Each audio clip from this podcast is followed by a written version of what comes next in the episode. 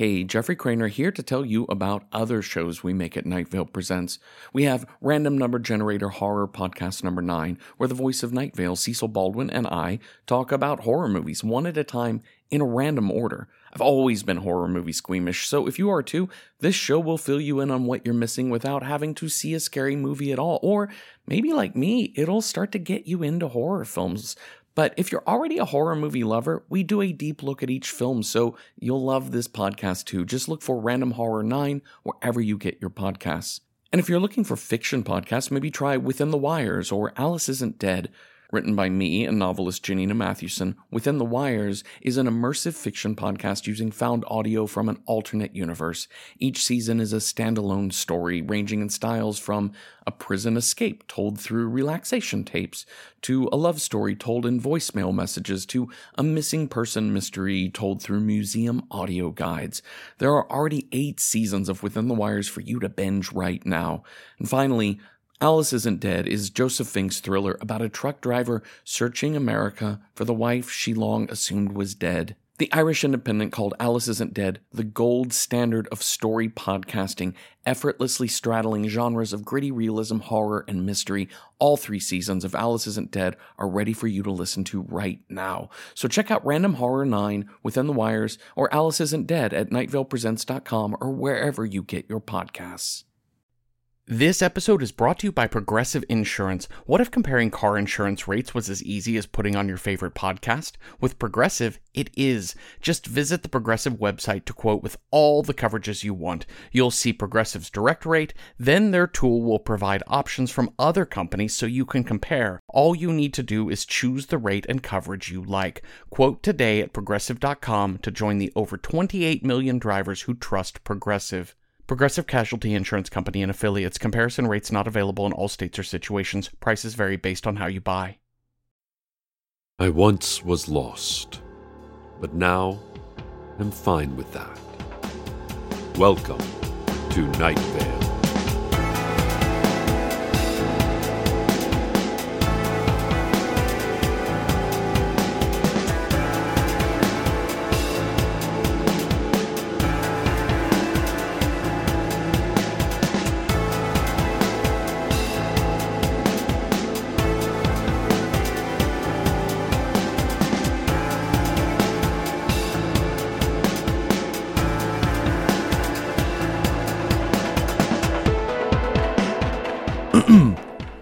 I wanted to say that there are glowing arrows in the sky. You can't see them even though you should. I can see them. There are dotted lines and arrows and circles. The sky is a chart that explains the entire world.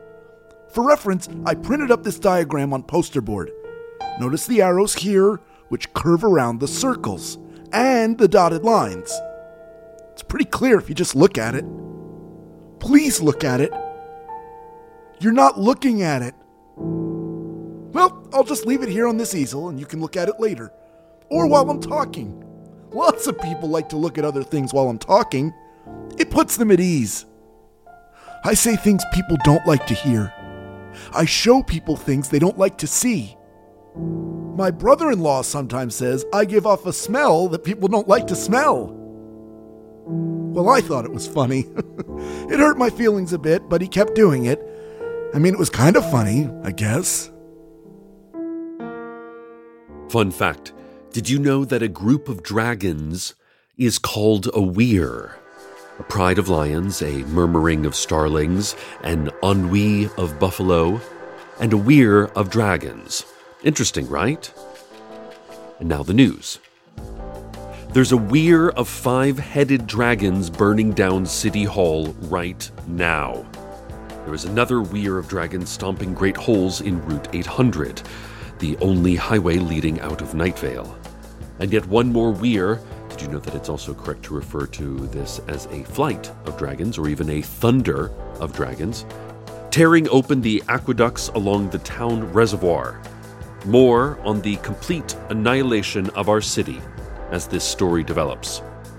Hmm, I've gotten several frustrated calls and letters about our program a couple of weeks ago. Because the program was called A Story About Huntokar, many listeners rightly anticipated a story about Huntokar, but all they heard was radio static over faint sounds of inhuman screaming. Yeah, we apologize for the disappointment and we will more closely review any programs before putting them on the air. I'm sure it was a tough time for you to voluntarily listen to a subpar radio program. The town is nearly empty, save for flaming buildings, irate dragons, and a sky that has all but been replaced by an enormous hole out of which pours continuous darkness, confounding visions, and a deafening, ripping noise. But again, sorry you didn't like that one radio show. Hmm. In related news, the city is on fire and completely in control of Hadassah McDaniels and the five headed dragons.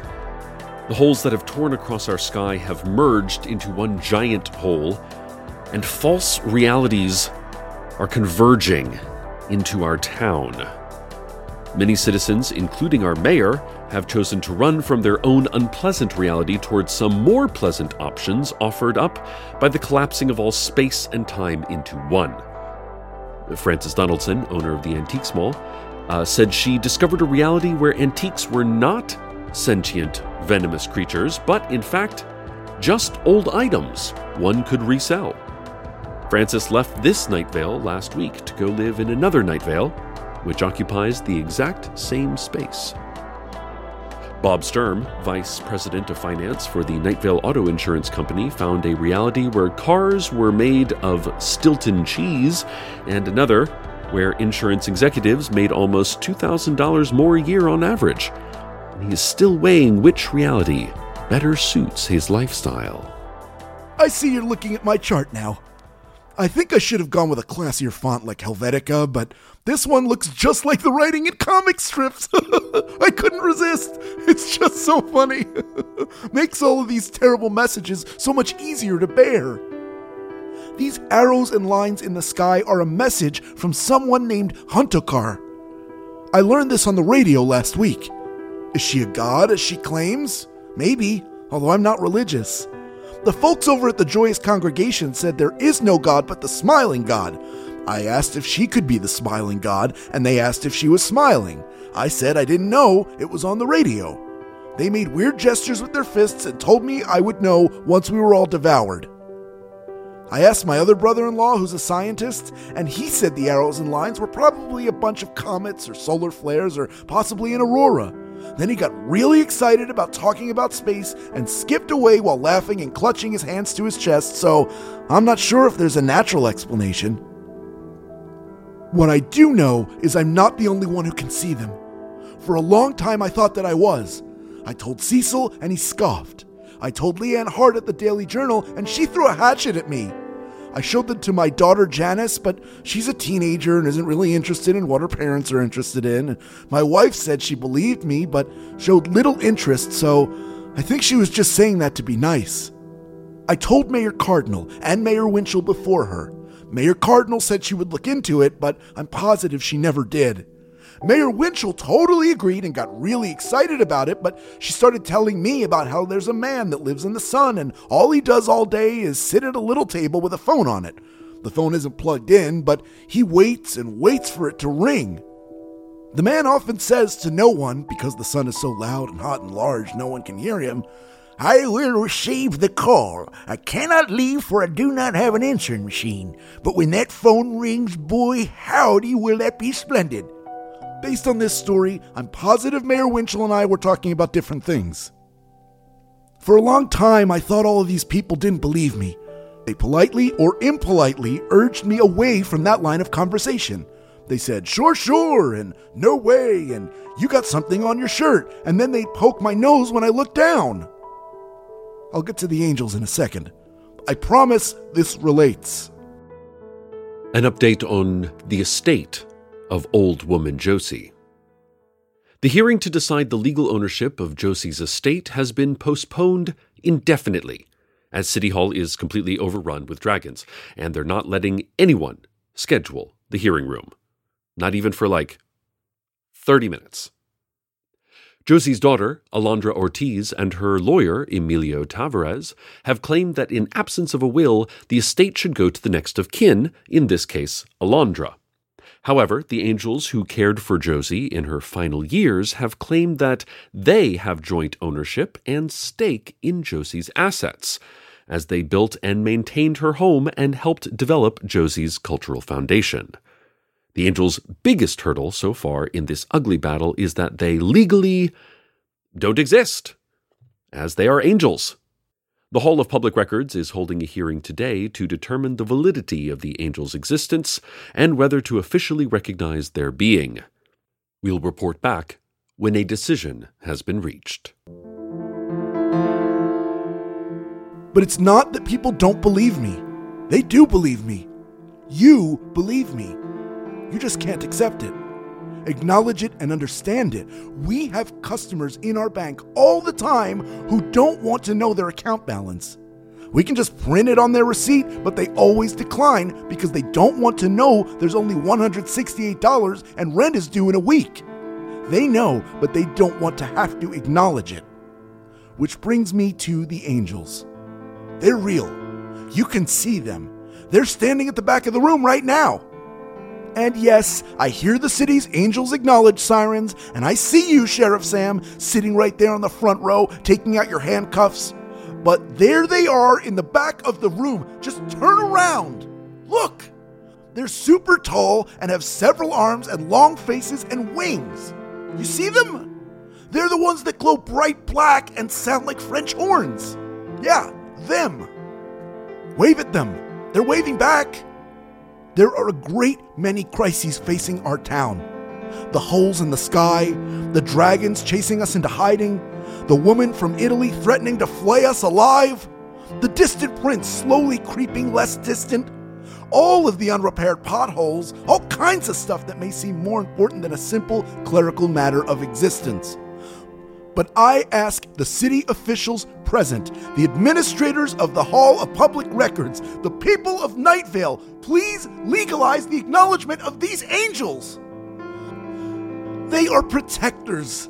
They have saved our city from evil corporate encampments, from that beagle. They built us an opera house. They cared for old woman Josie through hospice. They are recorders. They memorize our history without judgment. They are beggars. They have like a billion dollars in our bank, but they constantly roam the streets asking people for 10 bucks. It's not because they need money, it's because they need connection. They just want to know you heard them ask. Listeners, I'm getting word that the dragons have stopped their rampage across town. No more burning buildings, or crushed cars, or devouring of pets. Every single dragon in town is gathered out in the scrublands near the sand wastes.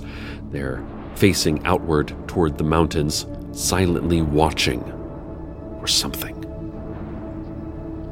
The city is quiet again.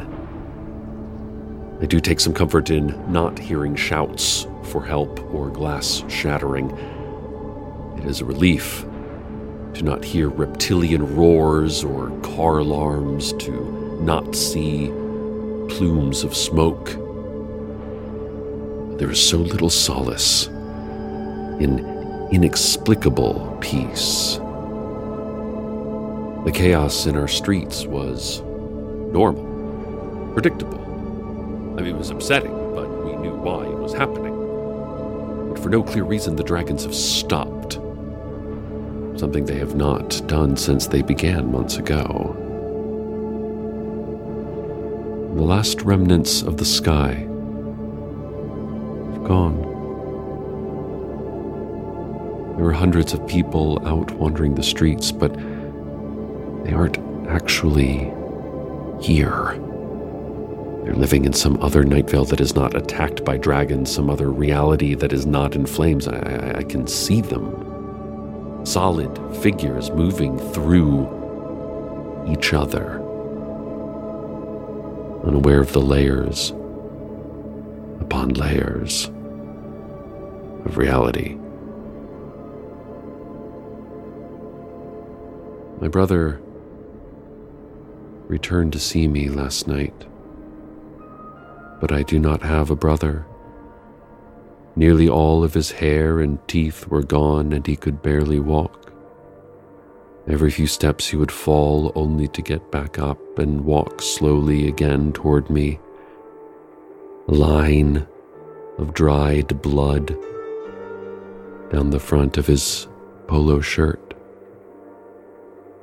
He couldn't speak, only groaned, The bomb! Over and over. The bomb. He grabbed my arm. And I couldn't pull away. I only said, You're not real. But he just stared distantly, as only a person who has seen death can stare. People ask me all the time, Are we at the end? Is this it? And I tell them no. We must keep moving forward. That's all we can do. But I'm lying. I can hold tight to what I think is real here, but it's done no good. I'm just one person. I, am afraid. We've broken it. We've broken Night Vale. I am so sorry. Stay tuned next for everything nothing. And for one last time, from the voice of your town to all listeners out there, goodbye, Night Vale. Goodbye.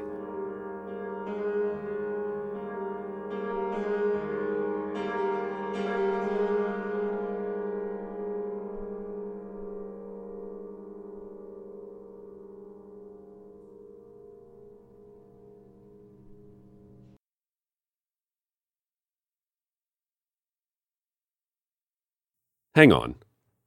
I just thought of something. While I figure this out, have a listen to today's weather. Everyone I know is aching with the ghost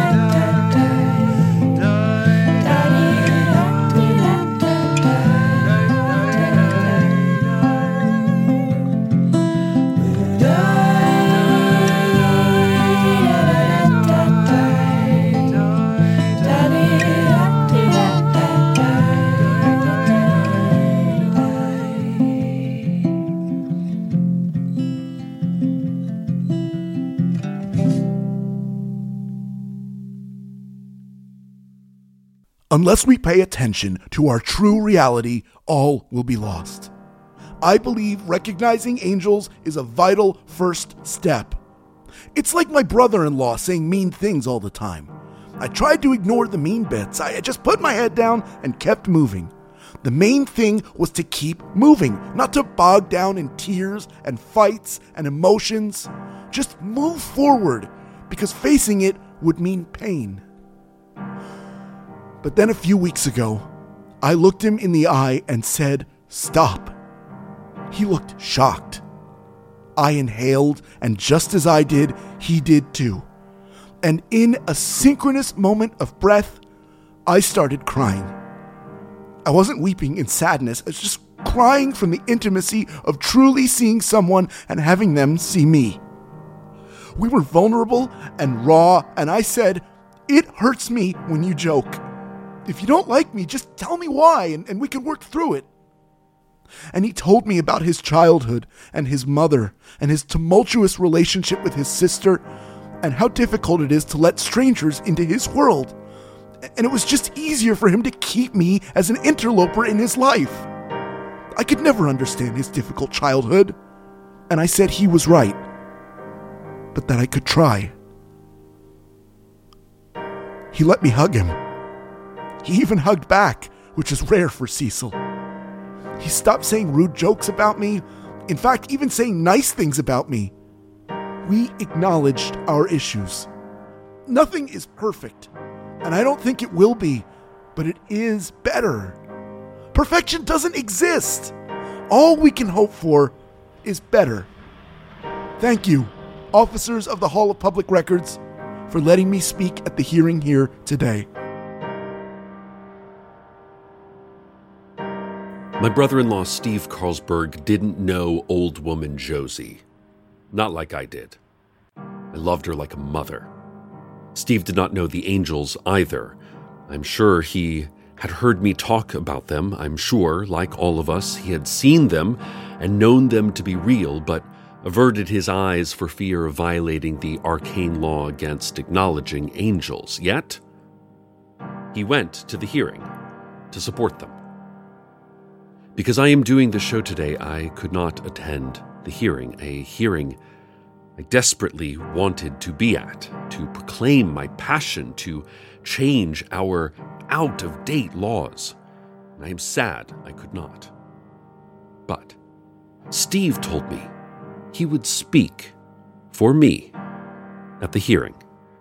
He listened attentively as I told him everything I felt about the issue, and then he said, It's like the arrows in the sky, the, the dotted lines. And I rolled my eyes because Steve has always been a conspiracy theorist, seeing patterns where there are none. And he got upset at my dismissiveness. Um, my sister Abby and I rarely got along, but after our mother died, that began to change. I spent so much time with her and with her infant daughter, Janice, whose spina bifida was costly and, and, and terrifying and exhausting. And then Abby met Steve. And Steve took care of Janice financially and of Abby spiritually. And I was just an uncle again. I was no longer wringing my hands every day over the health of this struggling girl anymore. I wasn't spending away my savings on medical care. I wasn't having to comfort a sobbing mother. And Steve took all that away from me. You can read that two ways. Steve relieved me from stress, or Steve relieved me from duty. I interpreted it as the latter. It was hard to forgive him for simply being a responsible husband and stepfather, but I'm learning to let my anger go. I've said terrible things about Steve. And he's been nothing but supportive of me, of my sister, of my niece. He is a good father and brother in law, and a good citizen of Night Vale. He is a patient friend, and I love him for that. I think, I even think his arrows in the sky theory might be right. Did you, did you ever have one of those dolls that opens up, and inside is another doll, and, and in- inside that, another? I, sometimes think we're one of those dolls, inside a similar doll, and, and outside a similar doll, each one nestled in another. Infinite possible dolls, all in one visible doll. But all of the dolls have been opened and removed from one another. Their split halves strewn across the floor. Which parts go together? And which doll are we? Did our doll have the blonde hair or the brown hair? The red bow or the one with the green lace trim? The, the headscarf with the floral print? Or the dotted print? The angel's hearing is completed, and the Hall of Public Records has officially recognized the existence of angels as Night Vale citizens. The angels celebrated with poorly aimed high fives, which were warmly reciprocated by fellow non angel citizens now legally allowed to see the angels as real. The recognition and acknowledgement of angels seems a small victory in light of our ending world, but as I speak to you now, a part of the sky has returned. Ah, as has Hiram McDaniels. Out in the scrublands, the gathered dragons welcome back one of their own. Hiram had left town to be alone to gather himself. His violet head was executed by Night Vale officials last year, the incident that sparked this entire conflict. Hiram spoke to the other dragons. A great injustice has been perpetrated upon me, his gold head announced in a quiet, tired voice. We've been trying to make sense of why it happened, his blue head said. We've been very emotional, his gray head said, but we are learning to let go of our anger, his green head shouted, hoarsely. Hiram asked that the dragons leave Night Vale and all return back to their world. We have truces to uphold. They attack me only because they are scared of me, his gold head said. We cannot find forgiveness in relentlessness. There was a grumbling in dissent. But the dragons have called off their attack for now. But it was not the dragons who tore open our sky and split our realities. We are not safe merely because there is peace. We are the ones who tore apart our realities by refusing to see them for what they were. Our years of denial, carefully cultivated, has made our reality fragile. Look at the angels, Night Vale. They are real. They always have been right there in front of us. They are our protectors, and we deny them. We loved old woman Josie so much, and yet we couldn't accept those whom she loved as her own family. Look what we did to Hiram. He conspired to kill our mayor, but the one head who tried to stop the others was the one we executed. And in the throes of our town's ironclad denial, we could not own up to our mistake. We're just one wooden doll inside many similar wooden dolls, and if we don't notice the little details, we won't know which one we are when they are all dismantled. As the dragons began to leave our town, Mayor Dana Cardinal approached them and asked for forgiveness for the death of Violet. Your destruction of our town did not bring Violet back. It did not fix anything. I remain fearful and angry at you for this, she said. But that does not change the fact that I made a grave error. Hiram, I am sorry.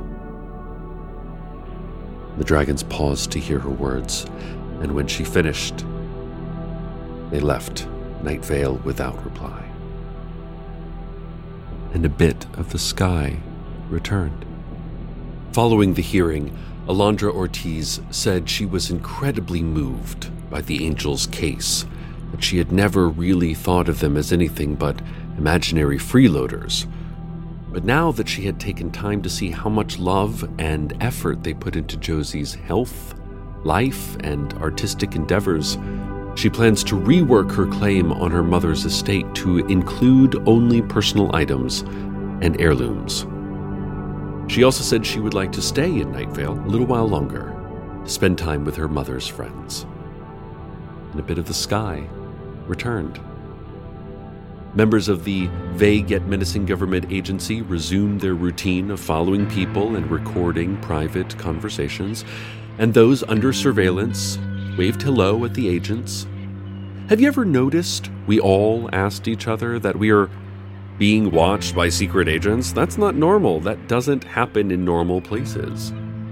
And a bit of the sky returned. The librarians slithered or possibly skittered back into the library, ready to devour book lovers. The city council returned to their chambers after a much needed vacation in the Catskills, except for their newest member, 16 year old Tamika Flynn, who, instead of vacationing, amassed a disturbing amount of weaponry.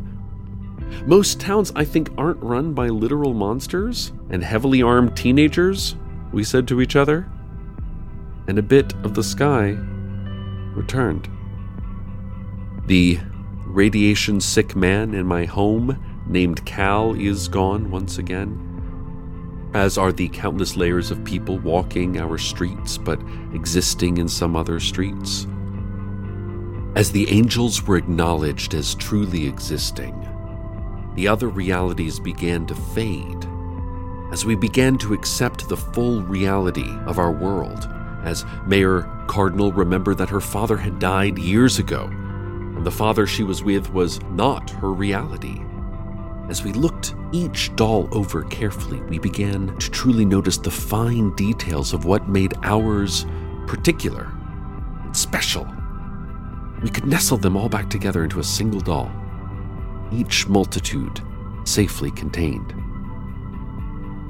And the last bit of the sky returned. Now our reality is badly damaged, and the only thing keeping it together is our acknowledgement, finally, this strange town that we live in. No more denial.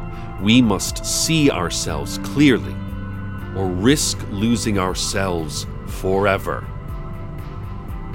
Angels are real. Our town is a deeply weird place. We know and acknowledge that it is a deeply weird place. There are dotted lines and arrows in the sky, and I love my family. And I love my brother Steve. He was right about everything, he always has been. So stay tuned next for eye contact and breathing in unison. And as always, and for as long as I can keep saying it, good night, Night Vale. Good night.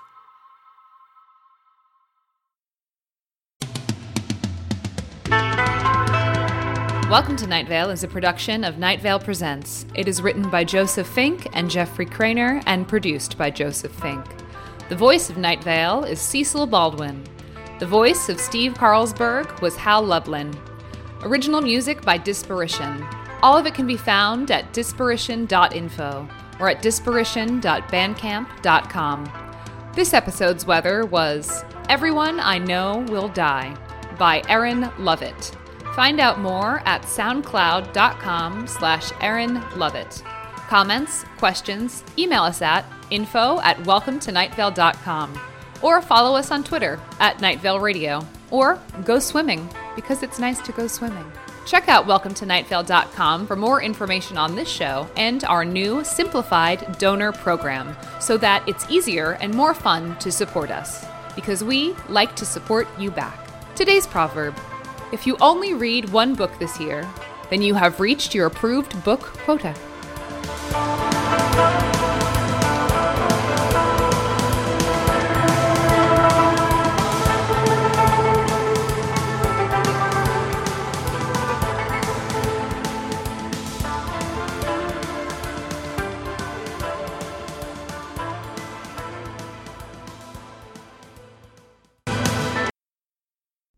Hey y'all, it's Jeffrey Cranor. So I do another fiction podcast called Within the Wires, which are stories told through the guise of found audio. Each season is a separate tale. You want a prison escape told through relaxation tapes? That's season one. Want a love story that unfurls through voice messages only? Season five. How about the revelations of an unexplained death told through a series of museum audio guides? Season two. There are seven seasons of Within the Wires for you to binge right now, each only 10 episodes long. So go get Within the Wires wherever you get your podcasts.